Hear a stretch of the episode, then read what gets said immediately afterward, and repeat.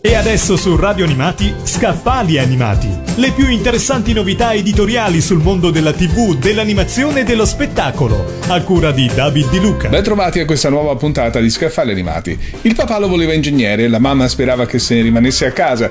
Invece il cuore di Calogero Calà in arte Jerry sognava altro. Erano bastate alcune esibizioni con il suo complesso, i pick-up, 14 anni e tanta faccia tosta, e il teatro del liceo, che fra l'altro è un'ottima scusa per cuccare, per capire che la sua strada era lo spettacolo. Di questo e molto altro parla il volume che vi presentiamo oggi, Una vita da libidine, firmato proprio da Jerry Calà e pubblicato da Sperling e Kuffer. Calà racconta la sua conquista del palco con un gruppo di amici matti e squattrinati che passeranno alla storia come i gatti di Vicolo Miracoli.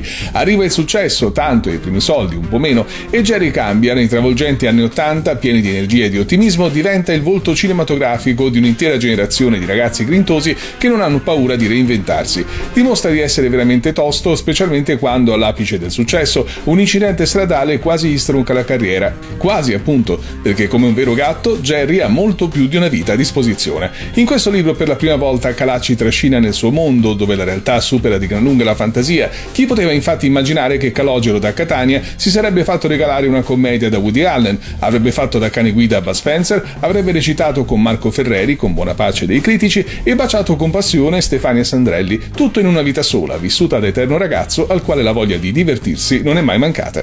Abbiamo parlato di Una vita da libidine di Jerry Calà, pubblicato da Sperling Kupfer. Avete ascoltato Scaffali Animati. Le più interessanti novità editoriali sul mondo della TV, dell'animazione e dello spettacolo. A cura di David Di Luca.